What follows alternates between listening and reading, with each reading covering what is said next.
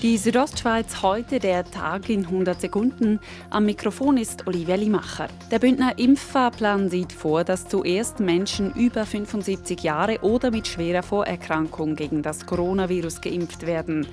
Doch auch bei der besten Planung bleibe Impfstoff übrig, sagt die Bündner Kantonsärztin Marina Jamnitzki. Diese Restmengen würden aber nicht weggeworfen, sondern also bevor ich dann einen Impfstoff wegrühre, dann tue ich lieber jemanden auf der Covid-Abteilung impfen oder jemanden, der auf der Intensivstation schafft, impfen. Damit könne sichergestellt werden, dass in Grabünden tatsächlich jede Impfdosis verimpft werde, sagt Marina Jamnitzki.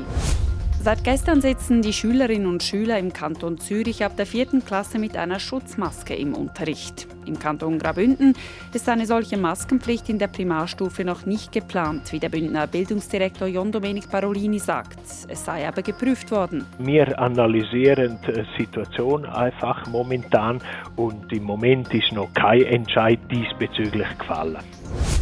Fehlende Buchungen und Stornierungen. Konsequenzen ziehen muss nun das Hotel Badruz Palace in St. Moritz. Dieses gab heute Nachmittag in einer Mitteilung seine Schließung bis auf weiteres bekannt. Corona-bedingt seien internationale Gäste diese Saison ausgeblieben. Des Weiteren habe die Quarantänesituation der vergangenen Woche und deren mediale Wirkung die Gäste und potenzielle Besucher verunsichert. Der Churer Grossrat André Perl will Parteipräsident der SP werden. Er hat heute seine offizielle Kandidatur eingereicht. Ich glaube, man ist froh, dass jemand das Amt übernimmt mit der nötigen Erfahrung. Ich habe doch ein paar Jahre schon die SP Kur präsidieren und glaube, bringen das nötige Rüstzeug dafür mit. Ob André Perl der neue Präsident der SP Graubünden wird, zeigt sich am außerordentlichen Parteitag vom 20. Februar. Die Südostschweiz heute, der Tag in 100 Sekunden, auch als Podcast erhältlich.